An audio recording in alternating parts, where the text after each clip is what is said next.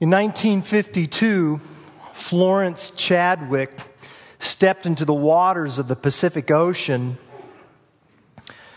to swim 22 miles to the California coast. Now, she was the first woman who uh, swam the English Channel both ways.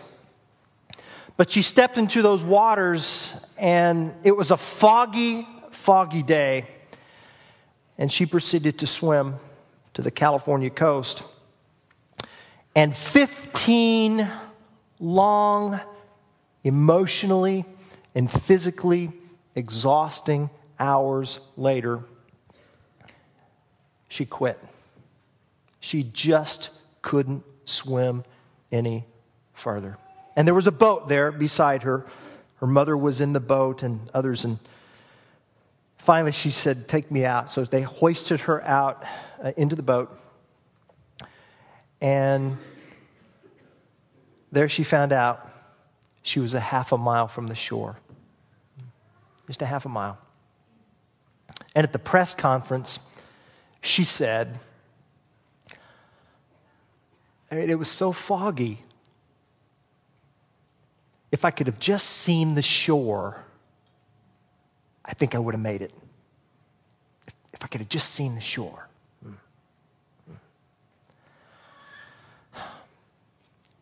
You ever feel like that? You know, you just have a hard week or a foggy week or an emotionally or physically draining, exhausting week, and you just are about ready to quit.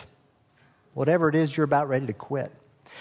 And you just think for a minute, you know, I mean, even today, for some of you, you know, it was a difficult decision. Just it was all you could do to just get up and get dressed and come here. And you just think if I could just see the shore, if I could just see the shore. And this morning, church family, I want us to see the shore. I want us to see the shore. The shore is Jesus, and the shore is heaven. Jesus and heaven. That's the shore. And they're inseparable. You can't get heaven without getting Jesus, and you can't get Jesus without getting heaven. Someone once said that Jesus is heaven's center of gravity. Jesus and heaven, the shore. And that shore, that reality, that coming age is what drives the Apostle Paul to write words to his lieutenant in the faith, Timothy, so that Timothy could in turn instruct and teach and, yes, command prosperous Christians in the first century city of Ephesus, instructing them how they need to live and respond and act and serve and share with the gifts and abilities and treasures and talents and time that God has poured into their lives. The reality of heaven. And if you have your Bibles, I want us to listen once again to what the Apostle Paul has been telling Timothy in 1 Timothy chapter 6, verses 17, 18, and particularly verse 19, where we'll be today. You can find that on page 841 of your church Bibles, or it's up on the screen. 1 Timothy chapter 6, the New Testament book of 1 Timothy chapter 6, verses 17, 18, and 19. Why don't we just read this together out loud? Here we go. Command those who are rich in this present world not to be arrogant, nor to put their hope in wealth, which is so uncertain, but to put their hope in God, who richly provides us with everything for our enjoyment. Command them to do good, to be rich in good deeds and to be generous and willing to share. In this way, they will lay up treasure for themselves as a firm foundation for the coming age, so that they may take hold of the life that is truly life. 1 Timothy chapter 6, 17, 18, and 19. I want us to see the shore. Because according to the Apostle Paul, seeing the shore is the greatest motivation for serving and sharing. It is. It's the, it's the greatest motivation. We've been talking about that this, these past few weeks. And, and, let me tell you, this just strikes at the, at the heart of, of what it is that allows God's people to continue to be inspired and motivated to serve and share as, as people, redeemed people of the gospel. Let me tell you what doesn't motivate, provide continual mo- motivation. Here's what doesn't motivate guilt. Guilt is not a lasting motivation for serving and sharing. It's not. It doesn't work. It is a very, very short, short term uh, motivational tool. And I mean, eh, short term. And let me tell you what else isn't a lasting motivation it's not need. It's not. And by that I mean it, people who are in need. That is because you see, if need were a lasting motivation to serve and share, then the need would already be filled because there's enough. There's enough. There's enough in our world. There's enough in our nation to meet all of the, all of the physical needs. There, there really is. I mean, but still we have poor. Jesus said, You'll always have the poor. Why? Because, need is not a lasting motivation. But you know what is? The shore the. What do we mean by that? Well, that's what I want us to discuss. That's what I want us to learn today as we look at these verses, and particularly in verse 19. I have a couple of questions which swirl in my mind that I want us to answer. For instance, question number one is what is the life that is truly life? What is that? What is the life that is truly life? I want us to talk about that this morning. And then I want us to answer the question how can we take hold of that life right now. All right? What is the life that is truly life? What's the, what, what is, when the Bible talks about the coming age, what, what does that involve? And then how can I lay hold of the coming age, the life that is truly life, today, right now? Well, that's where we're going. So let's answer question number one What is the life that is truly life?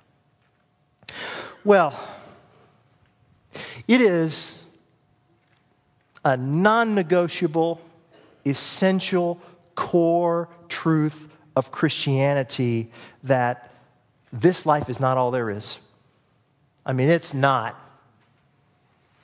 I mean, if it were, the Apostle Paul tells us, 1 Corinthians chapter 15, if only for this life we have hope in Christ, we are to be pitied among all people. I mean, if this life is all that there is, let me be quite frank. You've got better things to do with your time than gathering here on, on Sunday morning. Really. Uh, you know? I mean, let's not, let's not amuse ourselves by any of this patronizing nonsense that, well, even if Christianity weren't true, I'd still be a Christian because of the kind of life that it leads, yada, yada, yada. Hooey. No, I don't believe that. If this life is, if this life is all there is, I got more sinning to do. That's the word of wisdom from your pastor today. Huh? That's right. If this life is all there is, if this life is all there is, but it's a core, essential, non negotiable truth that this life is not all there is. James says that what is this life? It's but a, it's but a vapor that appears for a little while, and then there is the coming age, the next life. Oh, yeah, eternal life. And the Apostle Paul says to young Timothy, I want you to I want you to take hold of that. 1 Timothy chapter 6 verse 12. Take hold of the eternal life to which you were called when you made your good confession in the presence of many witnesses. But understand that this eternal life is not just a matter of dying and then living forever. See, eternal life is not just a matter of just living forever, but according to Jesus himself, eternal life is knowing the eternal eternal one. Jesus himself said in John chapter 17, verse 3 Now this is eternal life, that they may know you, the only true God, not just any old God. You don't get to pick your God. See, there's a true God and then there's a false God. There's a correct God and then there's an incorrect God. Not just any old God,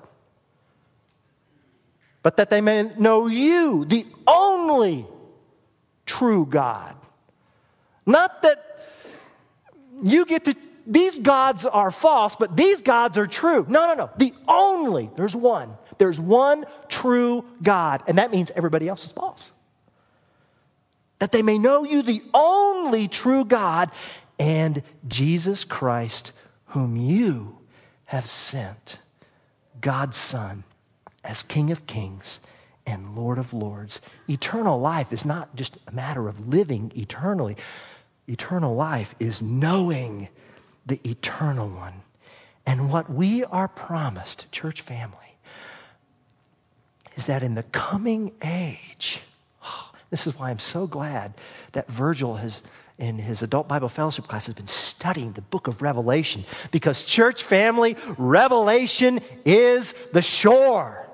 The revelation of Jesus Christ given to the Apostle John while on Patmos, which was the first century audience, believers who were struggling, who were in the fog of persecution. This book was given to those believers that they might keep swimming there's the shore. Keep your eyes focused upon the shore. Jesus and heaven are the shore. And what we're going to learn, I just can only give you just a little bit of revelation, is that we're going to be, we're going to, we're going to be doing that which we've longed for most in next life what we've longed for most in this life. Just listen to these few verses in Revelation 22, 3 through 5. No longer will there be anything accursed, but the throne of God and of the Lamb, that's Jesus, will be in it. And get this, and his servants will worship him. Verse 4, they will see his face. And verse 5, they will reign forever and ever.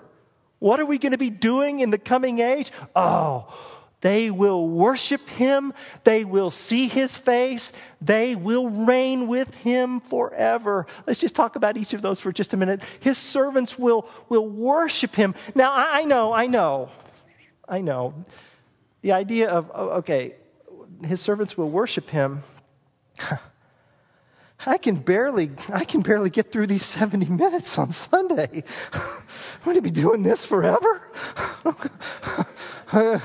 okay, how is that good? Well, I, I, know. I mean, I understand. Uh, I do. I mean, I, I'm thinking right now of when I was in fourth grade at Memorial Drive United Methodist Church, and I sat in my little navy blazer and my blue shirt and my navy blue tie, and there I sat, and I just, you know, while the preacher was preaching, I kind of looked at the wall, and uh, he was preaching away, and I was just, you know, I looked contemplatively at the wall, and, and, and, and the shore for me then in Tulsa, the shore for me, which helped me, you know, get through this fog of this worship service as a fourth grader, the shore for me was the idea that within one hour I was going to be watching an NFL game, either the Dallas Cowboys or the Minnesota Vikings. Yeah, that was it. I mean, someone behind me might be thinking, oh, what a nice fourth grade boy contemplatively listening to the sermon and thinking godly things.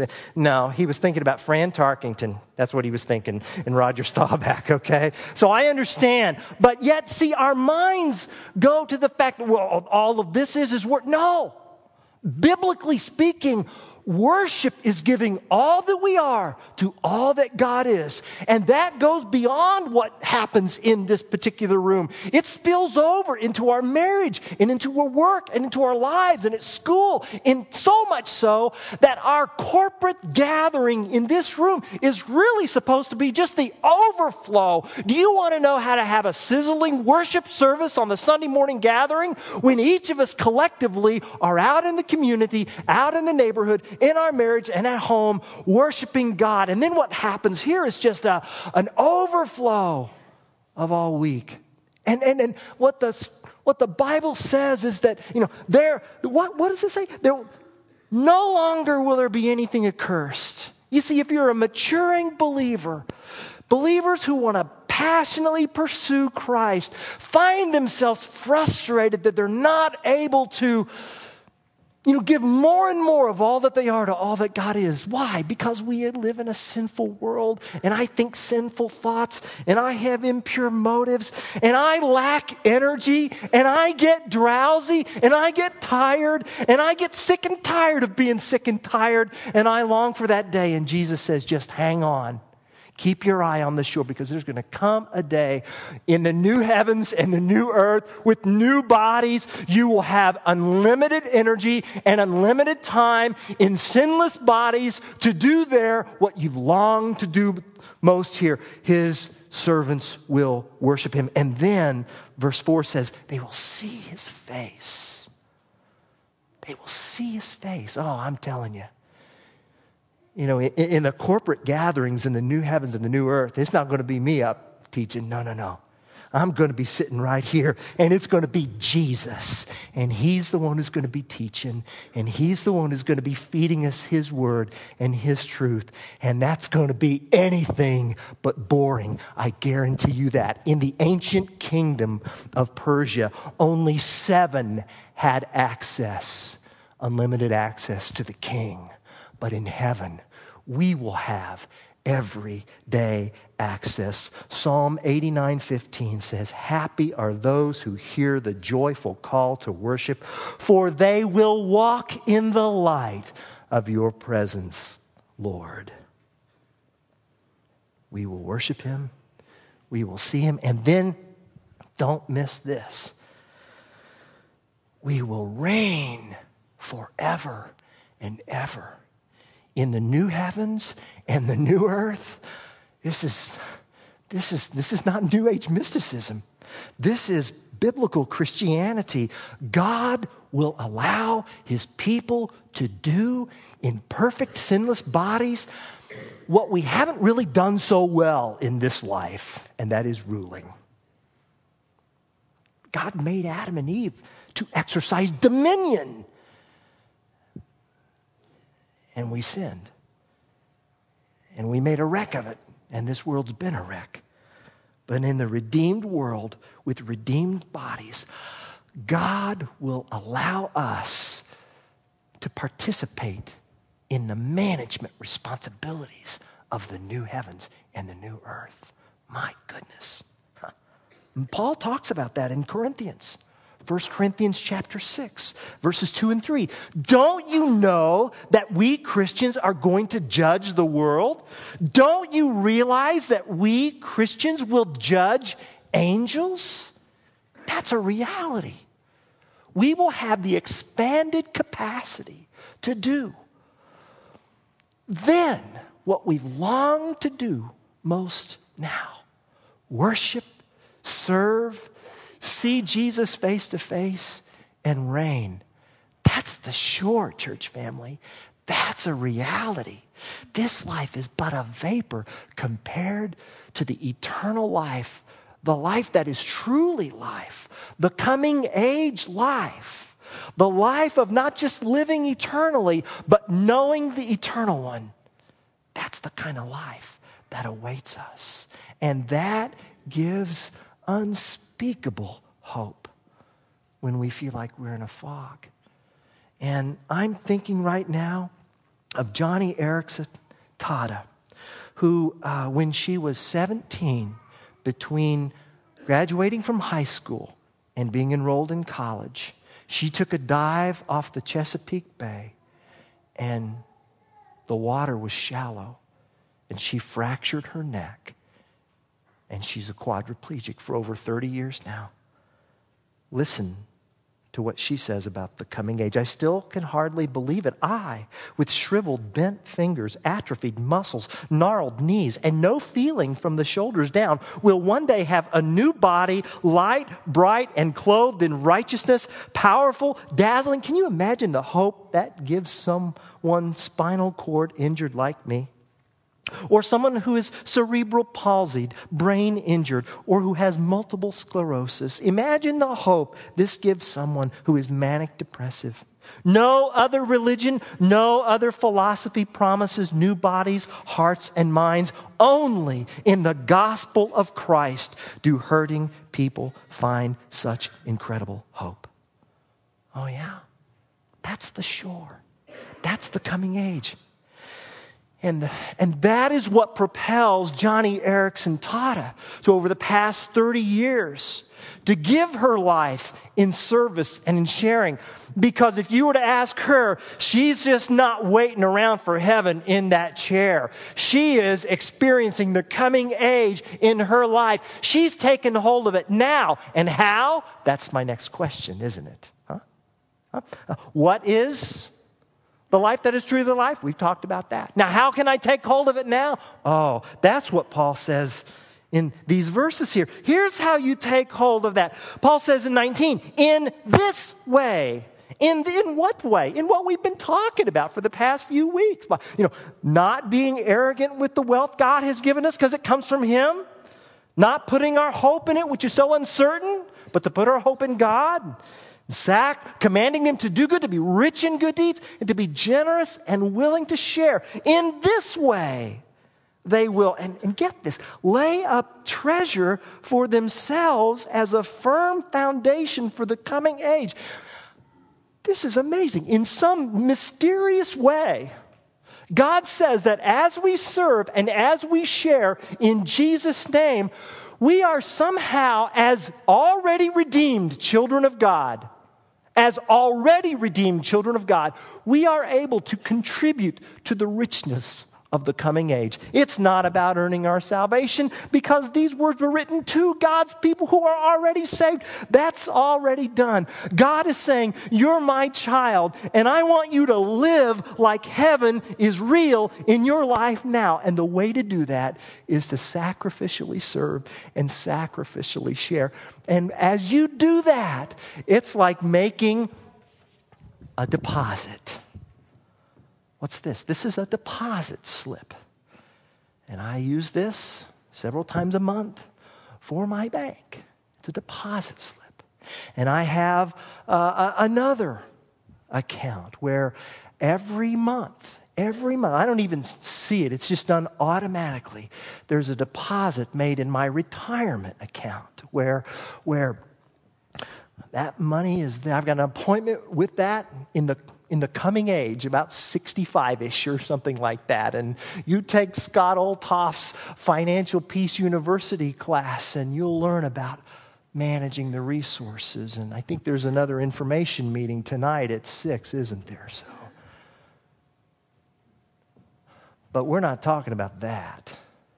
We're talking about making deposits making deposits in a way, in some mysterious way, God's children can contribute to the splendor of the coming age. Well, what, what kind of currency are you talking about, huh? Oh, the kind of currency that Paul has been speaking of being rich in good deeds and being generous and willing to share, sacrificial serving and sacrificial sharing. That's a deposit. So, for instance, you mentor a student here in our community. God says that's a deposit. You serve our toddlers in Sunday school. That's a deposit. You enjoy table fellowship with someone who cannot pay you back. That's a deposit. You go to the nursing home and you pray with someone who would otherwise have no one. That's a deposit. You bring someone to church who otherwise would not have a ride. That's a deposit. You lead or teach a small group or Bible study, either from within the ministry of this local church or just out in the community at work because you, you care about people and you want to you want to influence others for Christ. God says that's a deposit. You make yourself available for someone at work who needs your ear. That's a deposit. You serve at Salt and Light, or you go to the Dominican Republic. That's a deposit. You tithe, you give 10% because you trust God's promises in Malachi. Test me in this, God says. That's a deposit. Or you share an anonymous gift because you want God to get the credit. That's a deposit. Or you decide that any additional income that you receive is not just for the purpose of you raising your standard of living, but to raise your standard of giving. That's a deposit. Or you serve in an elected capacity in this community, knowing that your, that, that your excellence of service will enhance the reputation of Christ. That's a deposit. Do you get what the Apostle Paul is trying to say, church family? The main point, the big idea, the sermon in a sentence is simply this Heaven is earth's greatest reason to give. Heaven is earth's reason. The coming age is the greatest reason to share and serve in this age. That's it. And you might be asking, well, okay, where do I take this deposit slip? Huh? Wow. You see this green sheet here? You've got in your pews. You see it? These are branches which will receive your deposits. And they're just a few of the many. And on one side, there are branch offices outside the ministry of this church and they will receive your deposit of sacrificial sharing and service. They will. And then on the other side are opportunities, branch offices within this local church, which will receive your deposit. And, and here's the deal each of us cannot do all of these, right? I mean, each of us, each of us cannot do all of these. But all of us can do one of these. See? So pick one, and they'll receive your deposit. And because when you do, you're showing that you're keeping your eyes focused on the shore. When you do, you're showing that this last principle, the greatest reason to give in this age is the coming age. Heaven is theirs. And, and, and what we're learning is that the way to take hold with a closed fist in this life is to keep an open hand with this life. See? Because this is this is not going to heaven. It's not this stuff. Picture your house. Picture your car. Picture your degrees. Picture, all, picture your clothes. Picture your golf clubs. Picture your stuff. Your stuff right here. This stuff is not going to heaven. It's not. I, I, I did a funeral once, and, and in the casket, there was the body, and then there was like Illini stuff stuff. It was just stuff. Uh, they needed extra pallbearers. I mean, because the body didn't weigh that much. It was the stuff. It wasn't a person at this church, okay? So I just, you know. Anyway, so, so we can talk about people who don't go to this church. Right, there you go. But, I'm, but it's like, you know, and the joke was, oh, wow, you know, they're going to need a wheelbarrow to haul this Illini stuff into the gates of heaven. No, no, because this isn't getting to the, this went to the cemetery. And if you open the grave and open the lid, that's where the stuff would be. Ah. You can't take it with you, but you can send it ahead. You see, biblical Christianity, according to biblical, we don't renounce this, we just relocate it. When it comes to stuff, God says, you know, be smart, not stupid. And the way to be smart is to deposit and invest because when you generously share and when you generously serve, those are deposits. Because let me tell you what's better than a new house. You know what's better than a new house? A new house with a house full of guests. That's better. You know what's better than a new truck? Huh? You know what's better? A, a new truck, and then you say to a friend who needs it, Here, go ahead. Yeah, use it. See, that's, what, that's what's better. He said, when you sacrificially serve, then you show that you are committed to living not for the dot, but for the line. You see, the dot is earth, the line is forever. The dot is the here and now, the line is the there and then. The dot is this age, the line is the coming age, the true life, the eternal life, knowing the eternal one. And let me tell you something. You know what's going to last that's in this life for the next life? You know what's going to last?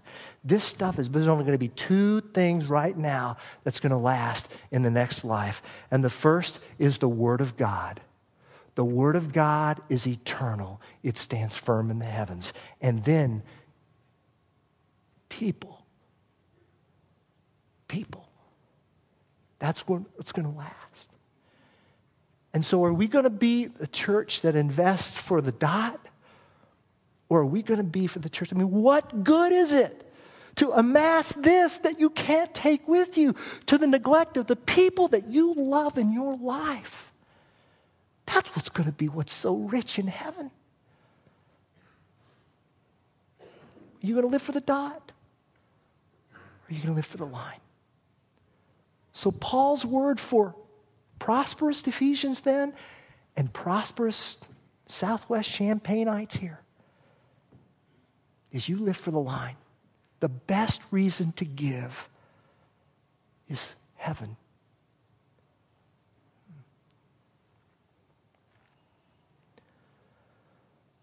Florence Chadwick. Almost forgot to tell you. Two months later,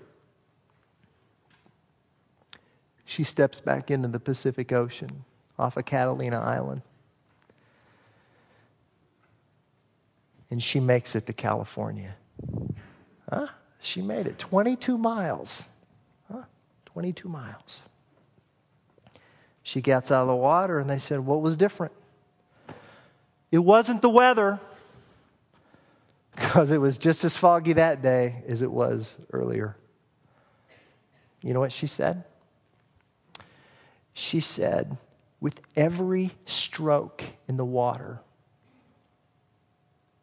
I imagined the shore. I kept my mind on the shore. I let nothing distract me from the shore. I swam, I stroked, I kicked. My mind was on the shore. Church family, keep your eye on the shore. Set your minds above where Christ is seated at the right hand of God. And you show that you do that. You show that you have a grip on the coming age, closed fist grip on the coming age by your open hands in service and sharing. Amen. Hmm. Lord, we love you so much and we want to please you in everything we do. Thank you for your grace and mercy. Thank you, Lord Jesus Christ.